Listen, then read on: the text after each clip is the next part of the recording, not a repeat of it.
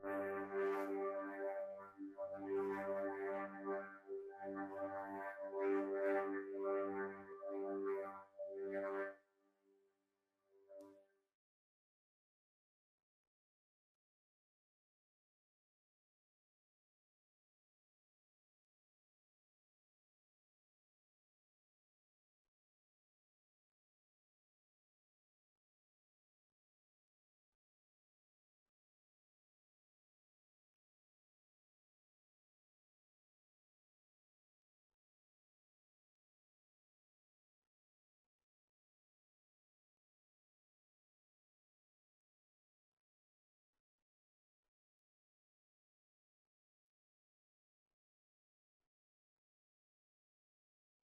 And then the very thing that I'm talking about, I, I experienced twice this week. Not I experienced, but it happened around me. And even to the point where I had to make a phone call this week to a friend and just saying, just saying, man, what, what are you doing? And to hear the words, I know what the word says, but I don't care with some explicit, expletives in there. It's just like this week, I feel like I'm being attacked for what I'm about to talk about. And it's and and I want to just say, say up front that no matter no matter who you are that's come in here, you are loved by God, and God so wants the best life for you. I know with this, it, there's been a lot of hate toward this, especially from the church. The church hasn't handled it properly, and I'll talk about that here in a little bit. Here in a little bit, but here's what we have to know right off the bat this morning: is if you remember from last week, as believers, if you're not a believer in here, don't worry about it. You can say Amen all you want to today because this is for believers. Okay, as believers in here, the word as a believer, the Word of God. This is what I said last week. The Word of God or Scripture is the canon in which our opinions, philosophies, ideas, and preferences are found. I'm gonna, I had to put it up here on the screen again so, so that you can write down it because sometimes we need to understand this, how important this is. As believers, the Word of God or Scripture is a canon in which all our opinions, philosophies, ideas, and preferences are formed. You may have an opinion about this subject, but if it doesn't line up with this, then you are wrong. Now, if you're not a believer in here, I get why you don't hold this in authority because you haven't turned your life over to, hit, to God's authority and the authority of His Word. It doesn't mean that your that your opinions are right either. It just means you haven't submitted to the one true truth. And like I said, today is a hot topic question. If you know anything about Shift Church or me, you know I don't scare away from talking about these things um, because I believe in speaking life into things. And without the word, we have no life. So we're going to look at this question today. We're going to look at this question today, and we're going to look at this this topic, and you're going to be like, this sounds like every other preacher that I hear, and I just want you to know, just hang with me until the very end, okay? But here's what you have to understand about this question, first off, all right? Is that I, I want to speak truth and life into this. And I'm not talking about your truth or my truth, but the only truth that really matters, and that's this. This is the only way that we're going to get to heaven. You're going to have to turn my gains down. This is the only way that we're going to have life. It's found in this word. It's found in Christ. The only truth is God's truth. And now, for us to answer the question submitted for today, we first must understand Paul's word. Paul's word to us in Ephesians 6:12. He says, "For we do not wrestle against flesh and blood, but against the rulers, against the authorities, against the cosmic powers over the present darkness, against spiritual forces." You're going to have to fix that, or it's going to drive me crazy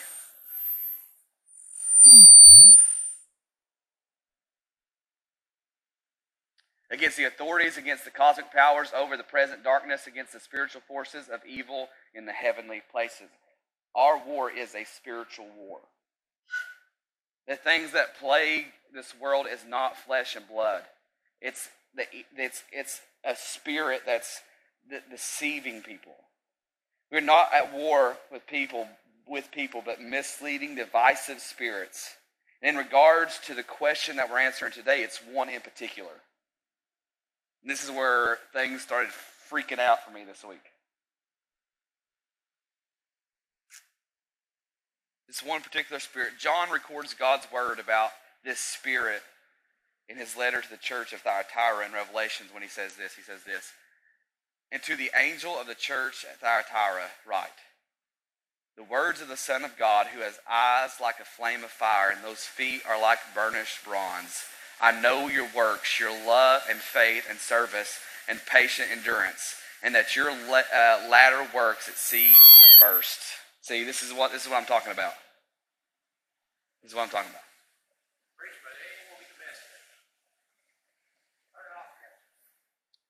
I know your works, your love and faith and service. Going back, I'm going to read that verse again.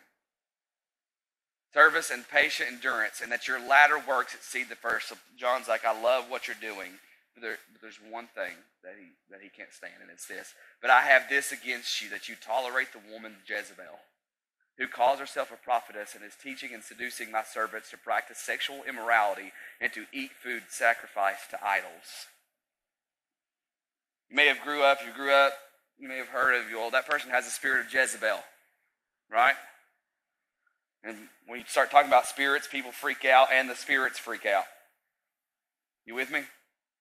See, first we have to understand where this spirit of Jezebel idea come from? Well, in the Old Testament, Jezebel was King Ahab's wife and was probably one of the most immoral persons who, and used seduction to get what she wanted. She worshipped idols, and in fact, the, she worshipped a false god, and the main false gods, and the main god that she worshipped was Baal. And Baal was a, was the fertility god or the sex god, y'all. Worshippers of Baal would, would, ple- would appease Baal's anger by sacrificing babies on the altar of Baal, which still occurs across the, around the world today, just done in clinics. See, abortion is more than just abortion. It's actually sacrifice to a, a demonic god. So you're aware. That's not the topic of today, so you guys are aware. And this went downhill quick. but it occurs in clinics around the world today. But one of the perverse tenets that's to satisfy the need for the sacrifice and other sacrifice and the worship of Baal was sexual immorality. Right? So, but so amongst the many characteristics of the Jezebel spirit, this is the one that we're focusing on today is sexual immorality. But one of the characteristics of Jezebel is this is, is the spirit of Jezebel, it seduces and provokes sexual immorality. That's the spirit of Jezebel. So again, we are not at war with people. We're at war with the spirits. But she was the spirit of Jezebel. It seduces and provokes sexual immorality or sex outside of the way God designed for it to work. So that goes for either the topic that we're talking about today or any form of sex outside of marriage. God ordained marriage. Tracking with me? Okay. So, with this seduction, with this divisive spirit, what you may hear is phrases like this my body, my choice. Love is love. We have an open relationship, or you, some today's culture and thing I dealt with this week was, well, we're swingers and we're happy.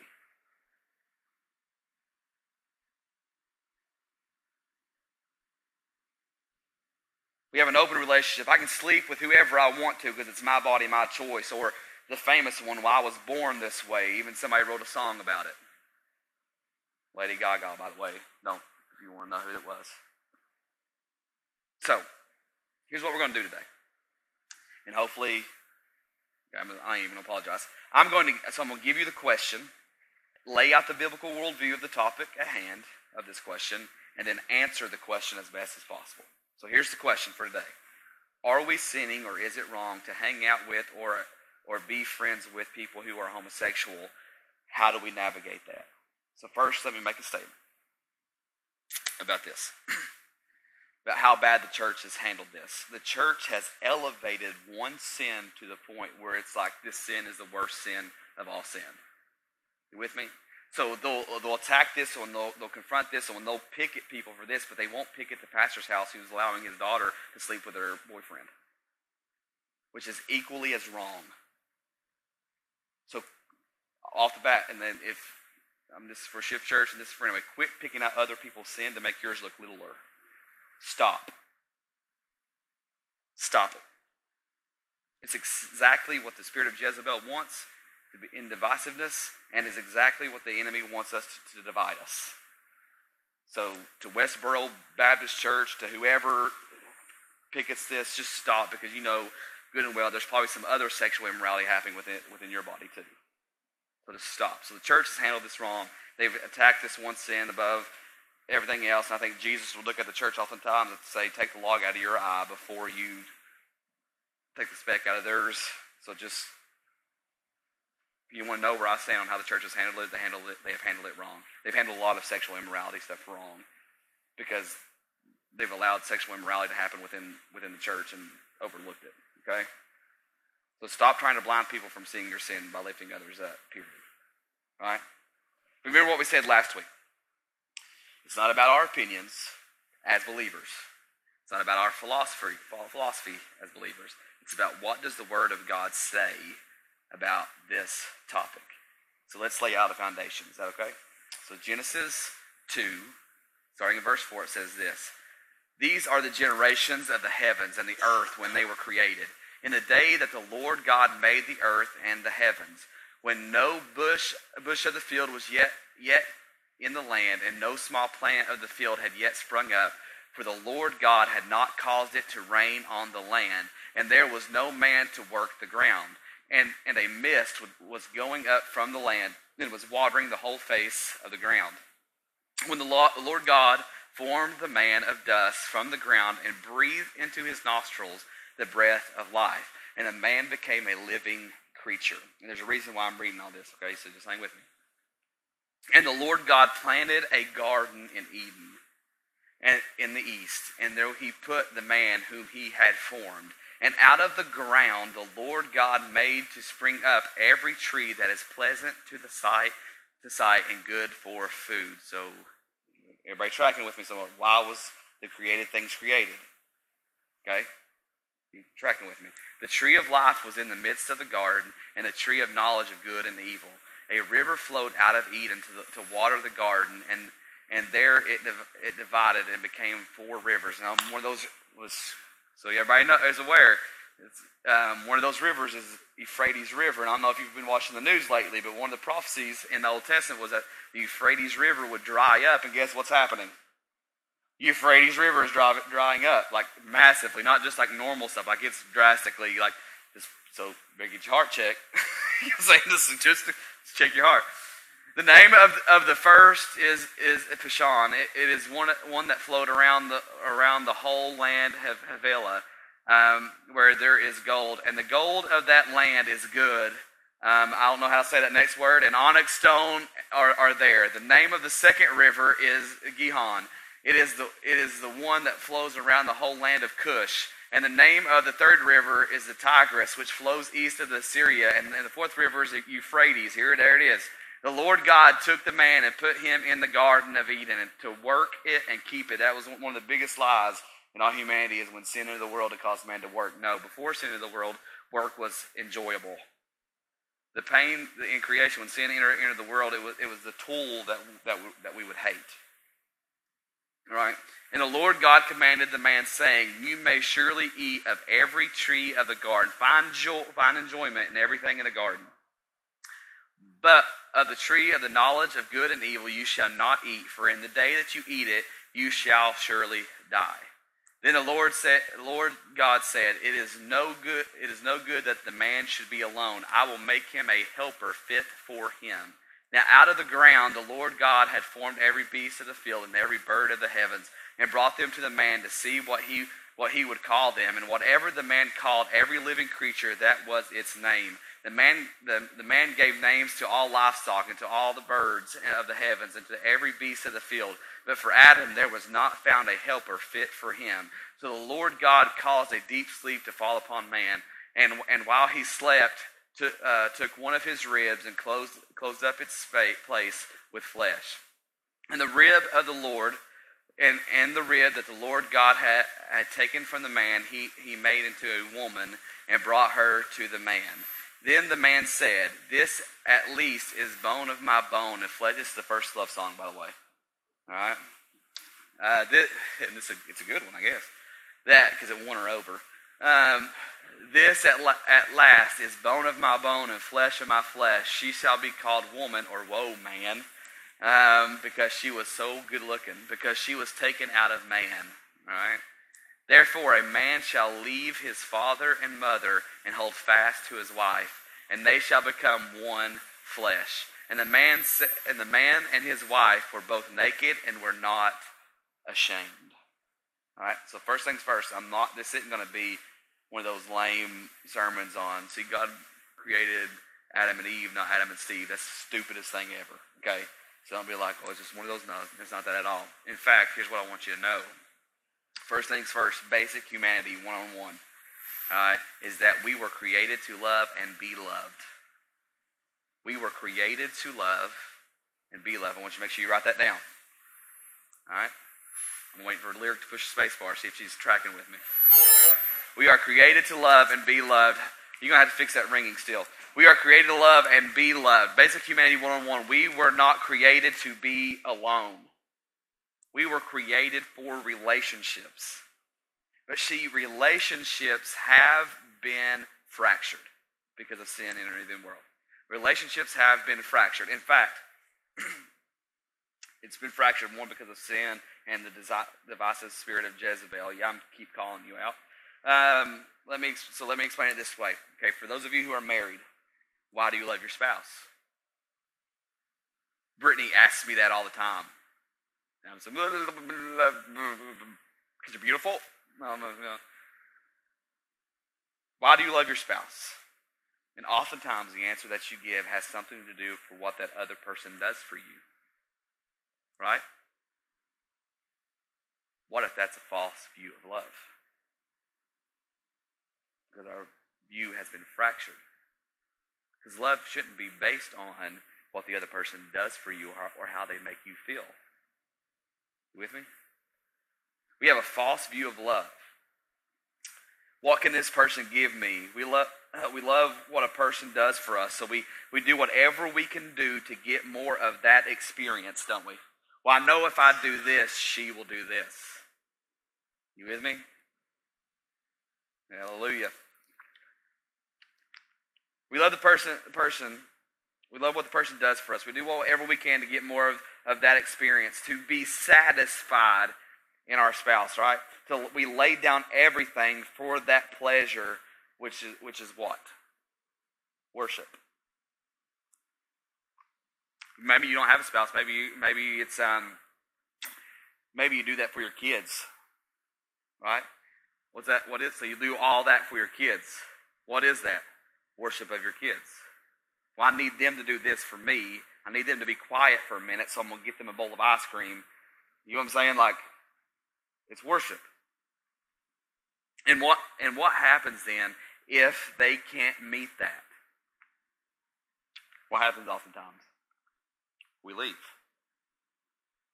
We leave. When if you look at Christ's view of love, it says, I'm with you through thick and thin, no matter how hard or how bad you get. I'm with you forever. It's about what I can give to you, not what you can give back to me. So, with all that being said, let me lay out a clear picture of this narrative that I just read about creation. And as clear as I can in this narrative. God creates everything that exists, and He says that it's good, including sex and relationships. Including sex. Remember last week I said, God created sex and said it was good. Hallelujah. He puts man and woman, the first ordained family, man and woman, in the garden. Right? It's the beginning of what a family unit looks like. And he puts he puts he puts so he puts man and woman, the beginning of a family, in the garden to enjoy what he has created. But what he has created was never meant to terminate in and of itself or to find fulfillment in and of itself, but what rather was meant to stir up in us a gratitude or a joy and worship of God that is in creation. What the spirit of Jezebel tries to do is it deceives you into thinking that your identity, who you are, and your fulfillment is found in something that was created. That's why you hear people. That's why people are often trying to get to the next level in their sex in their sexuality. Right? What is? Where can I get my next fulfillment? When our fulfillment was never intended to be found in that creation, or our identity was never meant to be found in an act that we would do that God created. Right? This is why I've never understood the identity theory. We were never meant to find our identity, especially our sexual identity, in created things, but in the Creator. For you are created in God's image, not your sexual preference.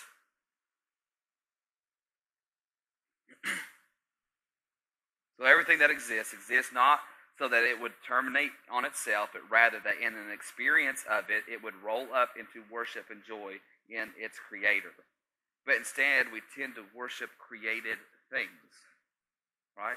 This goes for anything that goes against, and this goes for anything that goes against the way God designed it to work. It's why Paul would write to us in Romans when he says this: throughout human history, the fingerprint of God were, were upon them. In the Old Testament, there's a verse kind of relative to that, Ecclesiastes 3.11, that says, God placed eternity in man's heart to know right from wrong. So throughout human history, the fingerprints of God were upon them, yet they refused to honor him as God or even be thankful for his kindness. Instead, they entertained corrupt and foolish thoughts about what God was like. They, uh, this left them with nothing but misguided hearts spirit of Jezebel, stepped, steeped in moral darkness. Although claiming to be wise, they were in fact shallow fools. For only a fool would trade the unfading splendor of the immortal God to worship the fading image of other humans, idols made to look like people, animals, birds, or even creeping reptiles. This is why God lifted off his restraining hand and let them, let them have full expression of their sinful and shameful desires. They were given over to moral depravity, dishonoring their bodies by sexual perversion. And this is, goes for any sexual perversion, whether it be any sex outside of the way God designed it to work inside the realm of marriage between a man and a woman. This is why I get so mad at other churches who pull out homosexuality, but they won't talk about other sexual sins because it, it, the same verses that talk about homosexuality talks about the, per, the man and the woman who are sleeping with each other outside of the, the marriage covenant. Okay, God lifted up his restraining hand and let them have full expressions of their sinful and shameful desires. They were given over to moral depravity, dishonoring the bodies by, by sexual perversion among themselves, all because they traded the truth of God for a lie. They worshiped and served the things God made rather than the God who made all things. Glory and praise to him forever and ever. Amen. For this reason, God gave them over to their own disgraceful and vile passions.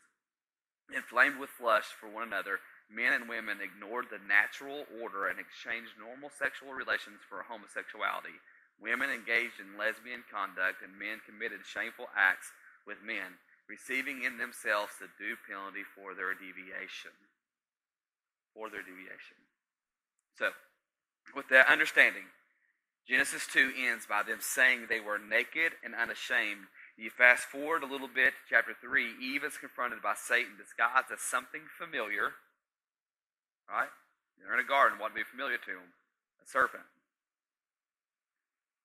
Because when Satan is a created being, he cannot create anything new. So he has to take something that's familiar and distort it, much like sex.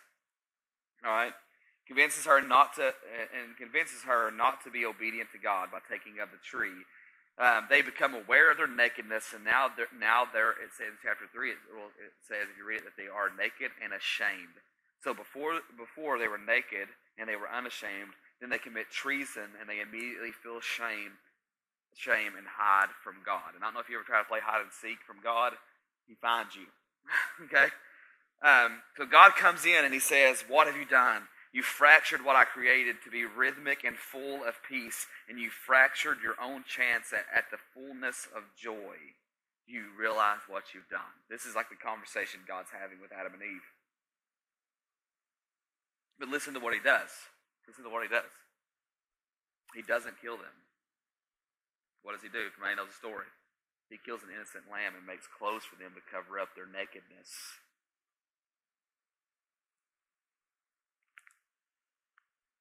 Even though they traded the truth of God for a lie, even though they traded the worship of God to worship its, his creation, he still clothed them and gave them grace and mercy.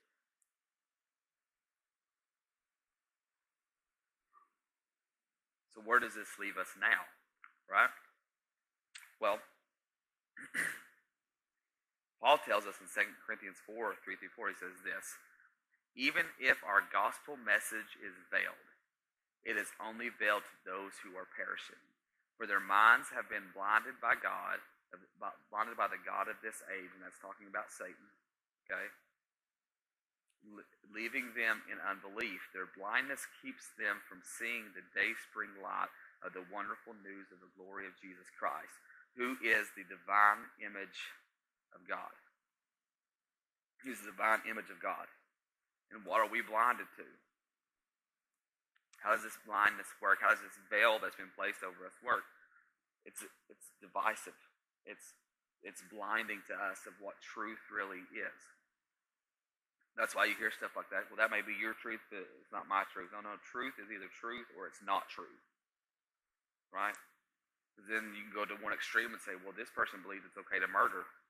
We all know it's not okay to murder. You with me? But there's only one truth, and we've been blinded to the truth that, of what God really wants. So you may have it's a, a skewed, it's skewed truths that sound good on the surface, but really are not true at all. You may, probably the most common one, like I mentioned earlier, was, well, I was born this way. And the truth is, you were born that way. Just be honest, right? You were born into a sin nature, just like I was, with desires of the flesh, just like I was, just like I would desire to sleep with every beautiful woman I would see in, in my life, which is why in high school I was known to be the hoe for show. You know what I'm saying? Like I would sleep with everything that would breathe. That that would be that was me, right? The truth is, you were born that way, not in, in the way you think, though. I would agree, since you were born in sin with a sin nature, with fleshly desires, just like me, even just like me, even though I was born in my sin nature with the desire to sleep with women, and you and your, you and your sin nature to, and desire to sleep with the same sex, it does not excuse me in regards to what God has commanded in my sexuality. Either what God commanded is true or it's not. And as a believer, we are saying we believe what this word says in its entirety. So, what does he command in regards to our sexuality, no matter if you're straight or not? Right?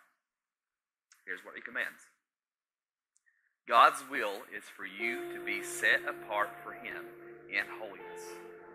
You are called to be set apart, holy and blameless before God. And that you keep yourselves unpolluted from sexual defilement. yes, each of you must guard your sexual purity with holiness and dignity.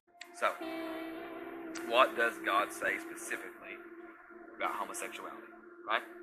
Then we'll answer the question in the way that it was written. All right. First thing it says is this 1 Corinthians 6 9. Surely you must know that people who practice evil cannot possess God's kingdom realm. Stop being deceived. People who continue to engage in sexual immorality, sex outside of marriage, idolatry, adultery, sexual perversion, or homosexuality, fraud, greed, drunkenness, uh, verbal abuse, or extortion, well, these will not inherit God's kingdom realm. Again, why does the church just point out one particular sin that raises above every other? He, he gives a whole list of a bunch of stuff. You with me?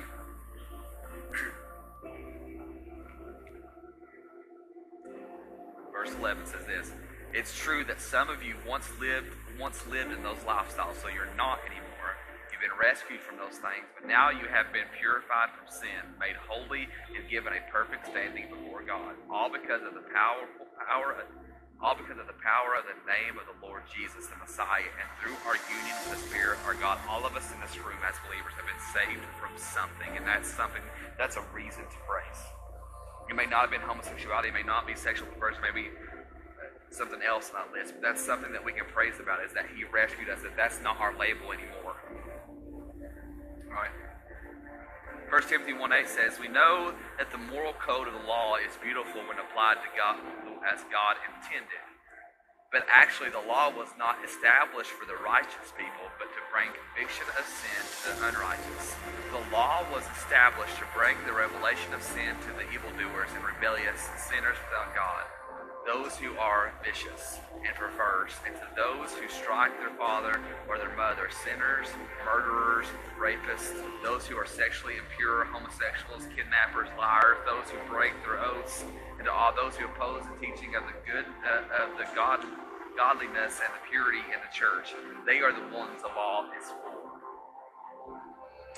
Hebrews 13:1. No matter no matter what, make room in your heart to love every believer show hospitality. show hospitality to strangers, for they may be angels from, uh, from God, showing up as your guests. Identify those who are in prison as though you are as though you are the as though you were suffering with them, and those who are mistreated as if you could feel their pain. Honor the sanctity of marriage and keep your vows of purity to the one another, for God will judge sexual immorality in any form whether single or married. That encompasses any kind of sexual immorality, right? Mark 10 6, but from the beginning, God created male and female. For this reason, a man would leave his parents and be wedded to his wife. And the husband and wife will be joined as one flesh. And after they no longer exist, after, after no longer they exist, uh, exist as two but one flesh. And this is why sexual immorality doesn't just affect the body, it affects the soul of you are because you can become connected as one on a spiritual level. Two become one. So there you have it. What God has joined together, what how God designed things to work, no one has the right to split apart.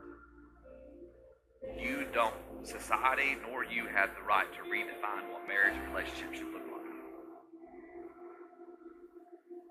1 Corinthians 7 2.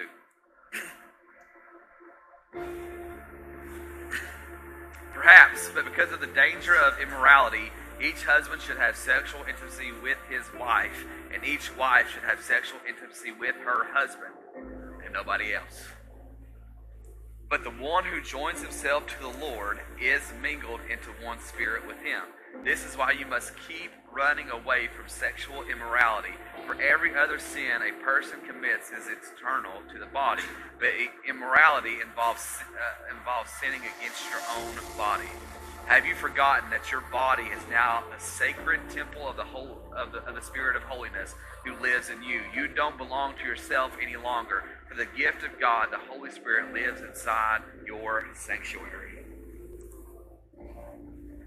Verse 20 says, You are God's expensive purchase, paid for with, the tear, with tears of blood. So by all means, then, use your body to bring glory to God. Here's the thing. Just like any sin, everyone is redeemable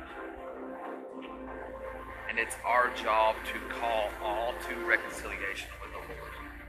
That's our job as believers. Paul tells us in 2 Corinthians 5.11, he says this. He says, Since we are those who stand in holy awe of the Lord, we make it our passion to persuade others to turn to Him. We know that our lives are transparent before the God who knows us fully, and I hope that we are are also well known to your conscience.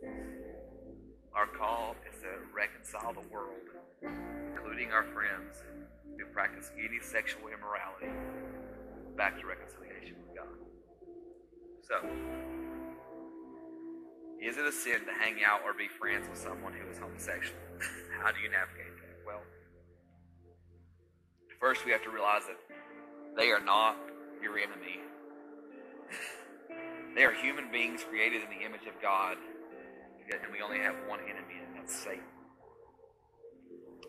To answer this question, we have to look at the author and perfecter of our faith.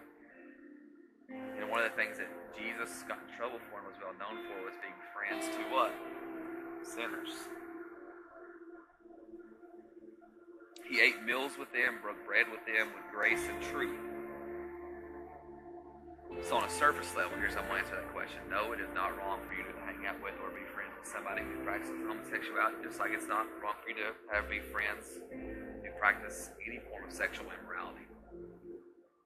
But our faith should motivate us to pursue the reconciliation with God. That should always be our motive. It's okay to be upfront with them. Hey, I just want you to meet the God that can give you more satisfaction than what you're living now. So, but here's where it gets kind of complex.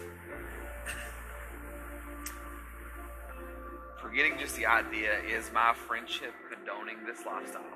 Am my friendship making this lifestyle seem like it's okay? And if, if you feel that way, then you, for the sake of their soul, you probably should remove yourself. Yeah. Okay. Here's my thought. I would say that I think at some point you have to have a dialogue about the scripture and what God says in the scripture and how they land on that. At some point. But just as a general rule in any area, not just this one, when somebody who these were the with some cussing in it, this is this is what said to me this week. But when someone says, I don't care what the Bible says, um, I'm doing what I want. I know what the Bible says.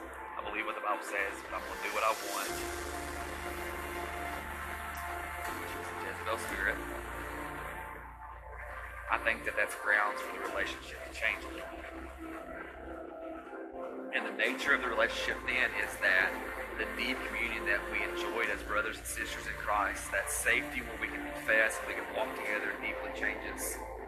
And as Paul would tell us, Paul would tell us that if somebody gets to that point where they say, I know what the truth is, but I'm choosing to otherwise, it's to treat them as unbelievers. And your tactics change. That doesn't mean you, they have leprosy and you can't touch them, right? Or be around them. That just means that from now on, every time we do see them, we're pleading with them to be reconciled to God. You know the truth. You know the truth can set you free. I'm pulling you back from that lifestyle. Please turn back to God. Please be reconciled to God. Please repent and turn back to God.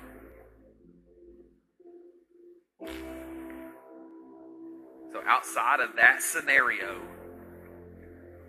be friendly, be a witness, sit at the table and break bread. But you must set up boundaries, just like I would right? If Zane or Lyric moved out of my house and moved in with somebody and they were getting freaky with uh, their other spouse, they're having a sexual relationship with their other person that they weren't married to, they can come have Thanksgiving dinner with me. They're going to stay the night. Guess what's happening? They're sleeping in separate rooms. You with me? Same thing in this city, you know. Like, hey, listen, we're going to hang around, but listen, you're not going to do this in my home because I don't believe in it. I don't agree with that lifestyle. It's kind of this, uh, is we can agree on basic humanity stuff that everybody's looking for love, but I can't agree that lifestyle. So?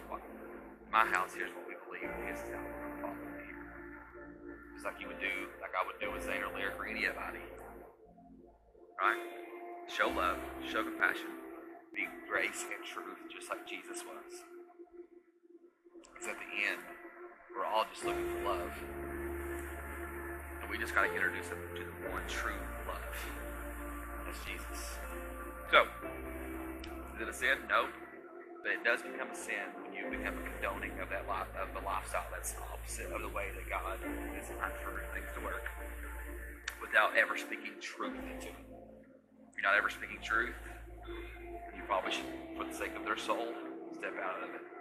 But if you are willing to speak truth, by all means, order some pizza, drink, get a glass of wine. Hey, that's what we're going to talk about. We're going to talk about lifestyle. You don't, you don't have to agree with me up front, but just know I'm praying for your reconciliation. I'm praying for this to be redeemed. Everybody good? I think I kind of talk it to Satan one more time. Dear God, we want to thank you so much for giving us the opportunity and really the truth in the fact that you created things to operate in a certain way because you wanted us to find the ultimate joy things that you have created. So I bind up any spirit that's in here, any Jezebel spirit in the hearts of people here, or in the hearts of people that are connected here. I pray that Jezebel spirit gets gets evicted today, that they see the truth that you are loved and that they are loved by you. God, thank you so much for allowing me to kick Satan in his teeth today. That when we leave out of here, we can still praise because you're so good and you're still God. And you have the power to change not only life, but lifestyles. So lift the veil off of our eyes so we can see the truth that is found in you and in your name. And pray all this in your name.